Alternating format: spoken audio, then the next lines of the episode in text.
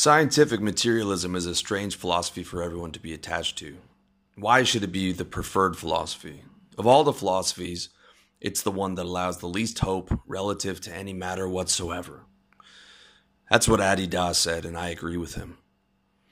Materialism, or more accurately, scientific materialism, is a deadly poison disguised as a philosophy. Don't get me wrong, it's not that I'm against science. It's just that I'm against the smug certainty that all that exists is matter and the thudding, unconscious drumbeat of despair that comes with that mentality. Scientific materialism, taken to its logical conclusion, ends in nihilism, where nothing matters, life is random, life is pointless, you have no soul, no life after death, and no loving creator.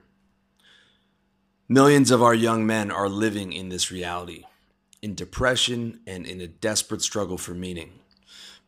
I lived through that reality as a young man myself, and it wasn't pretty. It was downright devastating. It's especially difficult when you also aren't succeeding on a worldly level, when you don't have the health, wealth, relationships, and lifestyle that you want, and you believe human life has no meaning. It seems every week we witness another angry young man shooting up a school or running over a group of people in his car in a desperate act of revenge against a world he believes has wronged him. The media then writes off these acts of aggressions as senseless and looks to point the blame at parents, counselors, and guns. But the truth is, these tragic acts are the result of men living without positive relationships, positive thinking, and even more than that, these are men who are living without a worldly mission and without a sense of spiritual purpose. The end result is tragedy both for the young man and for his victims. The reality is, millions of our young men are living without a purpose and are unconscious slaves to the scientific materialism they've been taught in school. Or more accurately, the godless, supposedly objective philosophy they've been indoctrinated into for 40 hours a week over the course of 20 years. That's not to say that science, reason, and logic that you learn in school isn't useful. It is. And that's not to say that our school system and culture is responsible and is to blame for the actions of these young men because every man is responsible for his own actions. But it is to say that you've been indoctrinated into a philosophy since kindergarten where the message that's been shoved down your throat is that matter is all that exists. And that philosophy, when taken to its logical conclusion, ends in nihilism, where we're nothing more than evolved apes living on an orb spinning through an unfriendly universe with no purpose and no afterlife. And this philosophy is smugly taught as an ob- objective truth. Sure, Western governments and academics give lip service to freedom of religion, but the implied message we get through school and culture is that religious people are stupid and delusional. Instead, we're encouraged to channel our natural spiritual instincts towards materialism in the form of Mother Earth worship and social justice. And that so called objective materialism is taught as the only reality, when in fact it's just one of thousands of reality tunnels. It just happens to be the one that you are born into at this time of history in Western civilization. And yet, the most dogmatic materialists, the ones that claim to stand for reason, logic, and skepticism, are convinced their philosophy is the one true faith and they're as dogmatic and aggressive about it as the religious fundamentalists that they hate. The consequences of living with this philosophy has been devastating for our society. The conscious, sensitive, curious, intelligent men take it the worst because they pursue the philosophy to its logical conclusion, which is nihilism and they end up turning to Reddit or 4chan memes or drugs or alcohol or Twitter activism in a desperate attempt to numb the pain or find some type of purpose. For the unconscious materialist who lives an unexamined life, materialism means living for Facebook timelines, Instagram likes, sex, wine, watching reality TV, and working a mediocre marketing job. Their purpose on the planet is not a concern because their reality is as small as their social circle and no broader than their smartphone. It's no wonder that despite all our progress in technology and all our prosperity, depression is higher than it's ever been. People have never been less mentally healthy. We live in a world where one in six Ameri- Americans are on psychiatric meds. But you don't need stats to see it all you have to do is get on the early morning subway train in a major metropolitan city and look into the eyes of all the people on their way to work. You'd be lucky to see one happy face on that train car full of people living unfulfilled, isolated, atomized lives. If you're atheist or agnostic, I get it. I've been there. And I don't want to preach about spirituality because I'm far from a saint. I just want to open the door just a little bit because I believe spirituality is in your best interests, and I know that you can explore it with logic while still maintaining a healthy respect for science. Because science and the philosophy of soul crushing scientific materialism are actually two different things. Science is an incredible discipline that has given us incredible technology and has advanced our quality of life tremendously. Scientific or dialectical materialism is the official philosophy of Marx, Engels, Stalin, and the Communist Party, the party that's responsible for 100 million plus, plus deaths in the 20th century. And it's a philosophy built on faulty science. The belief that all re- reality is material is an outdated mode of thinking embedded in Newtonian physics. While Newtonian physics is a great way to understand the world on a basic level, the latest science has moved well beyond Newton's conclusions. The scientific materialism, reason, and logic you learnt in school is a product of Enlightenment era thinkers. It's hundreds of years old. Newtonian science and the Prussian school system of the 1800s is what you grew up with and what you were indoctrinated with. Some of it is useful, but the philosophy as a whole is archaic. Here's what you've been taught either directly in science class or indirectly through the culture at large. Number one, everything is essentially mechanical. Number two, all matter is unconscious. Number three, nature is purposeless, purposeless and evolution has no goal or direction. Number four, minds are inside heads and are nothing but the activities of brains. And number five, memories are stored as material traces in brains and are wiped out at death. None of these claims are actually scientific, at least not according to the latest research. Chris Draper explains that physicists now believe that quantum mechanics is mind dependent, meaning the behavior of particles is determined by the act of observation. Therefore, the mind cannot be reduced to matter because quantum mechanics presupposes the existence of mind. Take another dogma, the belief that everything is mechanical. Again, the problem with this claim is it is based upon an outdated description of the universe purported by Newtonian mechanics. The 21st century revealed that 74% of the mass of the universe is attributed to a mysterious, repulsive force known as dark energy. The remaining 22% is attributed to an unaccounted force known as dark matter. Visible matter, as described by Newtonian physics, such as stars, planets, and galaxies, makes up a mere 4% of the universe's mass. The belief that the constants of physics don't vary has also been called into question. Cutting edge theories in physics, such as string theory, suggest that our universe is just one among many in a so called megaverse. Rather than existing universal, uniformly throughout the megaverse, the laws of physics vary from one region to the next. Recent science itself no longer supports the scientific materialism we're taught in school and the culture that's grown up around it.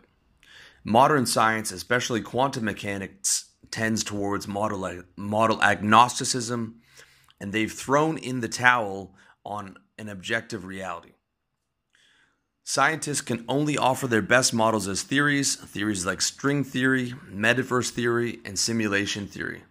The best and brightest scientific minds have left objective materialism behind and admitted that they don't know how it all works.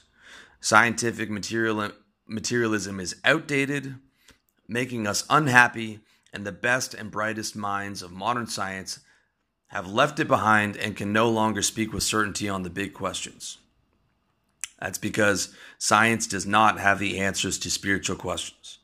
Science has given us incredible technology like the automobile and the smartphone, but do you know it's even more incredible than that technology?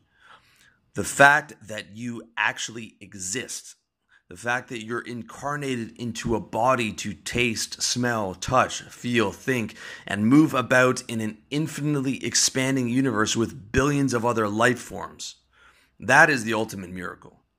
Science can approximate the age of our universe, but science can't tell us what came before matter, matter, energy, space, and time. Science can't tell us what created and sustains matter, energy, space, and time. Science can't tell us why we incarnated into these bodies and what our purpose is while we're here. And science can't tell us what happens after we die. Science does not have answers to what we to what created the world, what sustains it, and why we and all the billions of other life forms are here. Terence McKenna says modern science is based on the principle give us one free miracle and we'll explain the rest.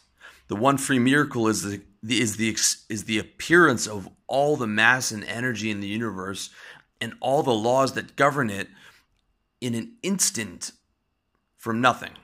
And he's right. Science does not solve why we're here what our purpose on this planet is, and what happens after we die.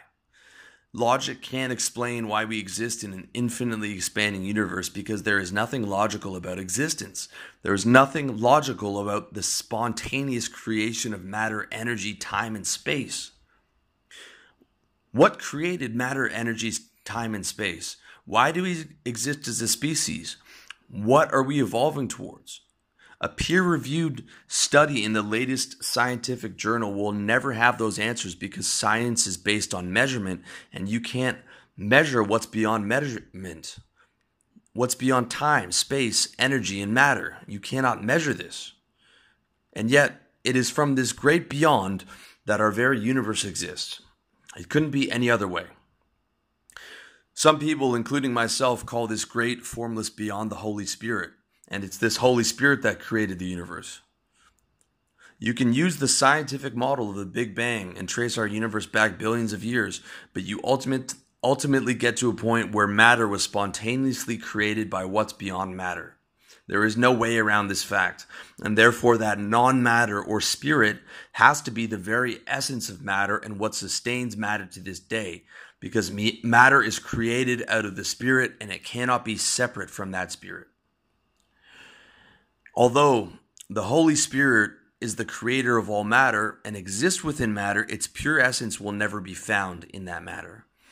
You'll never find the Holy Spirit under a microscope, no matter how small a particle you examine, because if you could, it wouldn't be the Spirit and it would be subject to matter, energy, time, and space.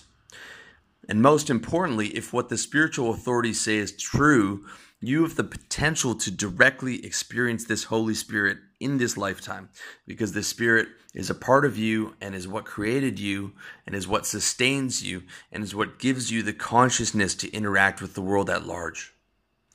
The goal of all spiritual traditions is to merge your river with God's ocean and to return home to the Holy Spirit, beyond the reach of the inevitable de- death and decay of the vehicle that you chose to play the game of life with.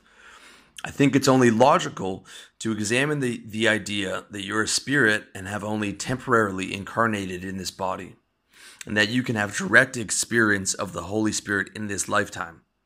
Even if you have to take baby steps and start st- slowly, I truly believe you won't be disappointed. If you're still hesitant, though, I get it, especially if dogmatic fundamentalist religion was slammed down your throat as a child. But remember, Religion is not the spirit, and much of religion is the misinterpretation by men of what enlightened beings through history were trying to teach us. At first glance, it's easy to write off religion as mass delusion, but that's the easy way out because religions rarely have the best emissaries. In fact, the most dogmatic, aggressive messengers are usually the last people who should be speaking for that religion. But when you actually go to the heart of religion and read the actual words written by the spiritual masters, it becomes difficult to deny the wisdom in those words. The religious traditions and rules of men aren't important. And oftentimes, the stories behind the religions are allegories and not meant to be taken as literal fact. It's the direct message from the being that beat the final game, that beat the final boss in the game of life that's important. In fact, it's hard to think of something more important than the investigation of why we're put on this planet, especially if there is even the smallest possibility that the death of this body is not the end of our existence, and that what we do while we're alive has a spiritual purpose. The idea that we might be able to choose another vehicle after the death of this body to reincarnate into might sound hard to believe, but consider the insanity of the fact that you already incarnated in, incarnated into one body already. Is it really such a stretch to imagine that you won't reincarnate into another vehicle in this universe or maybe in a higher more peaceful realm? I don't think it is. To me that doesn't seem illogical at all. And when you look at every major and minor tradition with all the saints, sages, and enlightened beings, they all say that what we do while we're here has a spiritual purpose and it affects where we go next. That's not enough of a case for spiritual investigation, listen to what Nikola Tesla, perhaps one of the most brilliant scientific minds in our history, has to say on the universe. Everything is light. In one of its rays is the fate of nations. Each nation has its own ray in the great source of light, which we see as the sun. And remember, no one who had existed is dead. They transformed into light and so still exist. The secret lies in the fact that the light particles restore their original state. When a journalist asked him if he was speaking to the resurrection, he said, I prefer to call it the return to the previous energy, and Christ and some others knew the secret. Even Einstein believed in more than just soul crushing materialism. It's true he didn't believe in a personal God, but he believed in an impersonal creator of our universe. He told David Ben Gurion that there must be something behind the energy, and he told Max Born that he didn't believe that re- religious belief was a sign of stupidity or unbelief was a sign of intelligence. Einstein might not have believed in a personal God, but he believed in an intelligent spirit which created the universe as well as the laws that govern it. Here are just a few of the things that Einstein said in regards to the Holy Spirit. He said, Behind all the discernible concatenations, there remains something subtle, intangible, and inexplicable. Veneration for this force is my religion. To that extent, I am in point of fact religious. He also said everyone who is seriously involved in the pursuit of science becomes convinced that a spirit is manifest in the laws of the universe, a spirit vastly superior to that of man. He goes on to say that this firm belief in a superior mind reveals that reveals itself in the world of experience represents my conception of God. There is no difference between the universe and everything in it with God.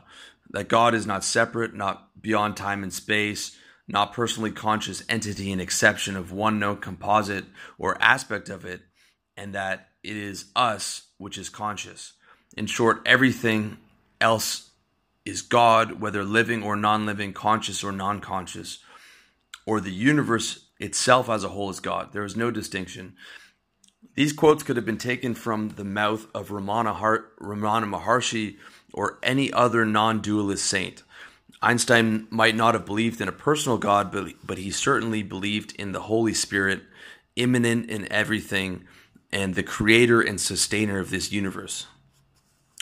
If you read this far, or if you've been listening this far, I think we can agree that science doesn't answer the big questions. You have the choice to leave those questions unexamined, but I believe that in doing so, you are making a major mistake especially we, when we live in a time where we have instant access to the entire human history of spiritual wisdom from masters like Buddha, Christ, Ramana Maharshi, Ananda Mayi and many others. And I promise you this when you listen to the direct words they spoke, stripped of the dogma and misinterpretations of their messengers, you can't help but hear wisdom in those words.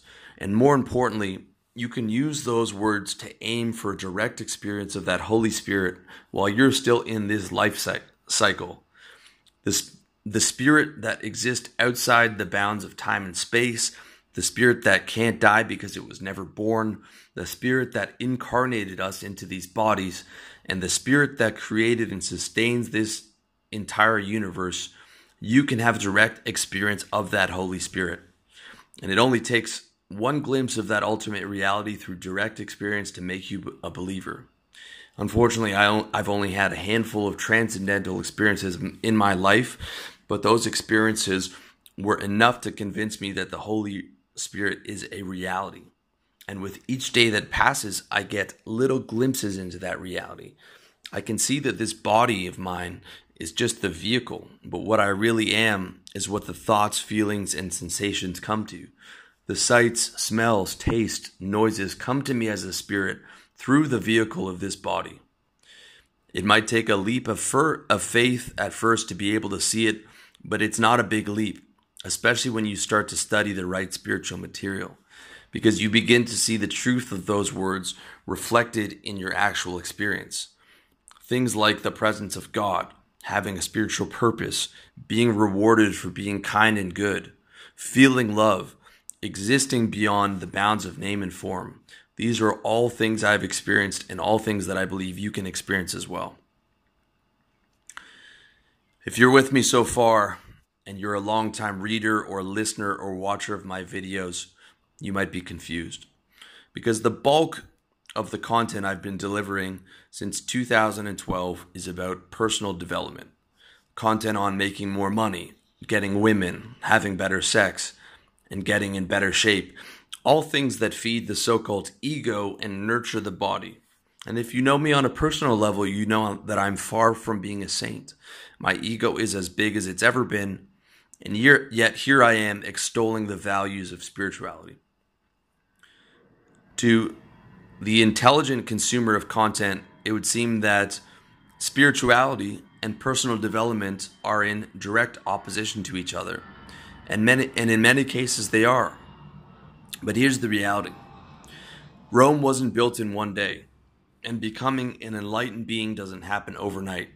The true lions of mankind are one in a billion.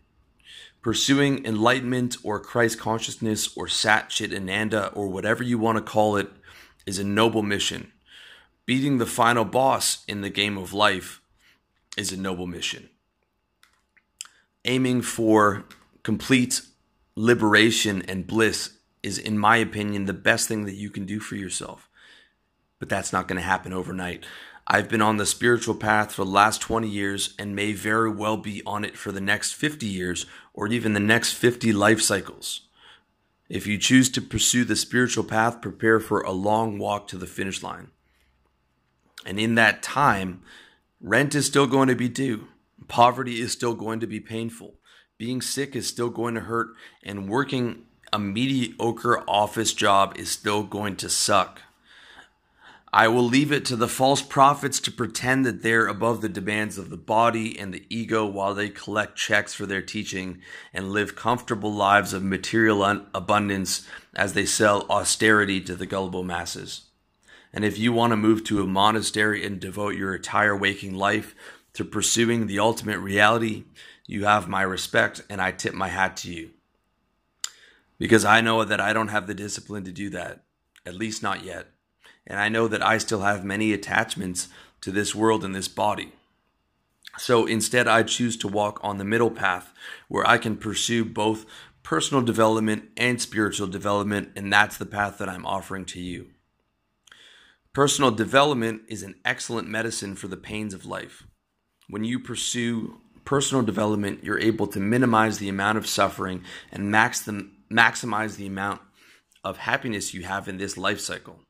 My worldly mission is to minimize the suffering of as many men as I can reach through this vehicle I call revolutionary lifestyle design.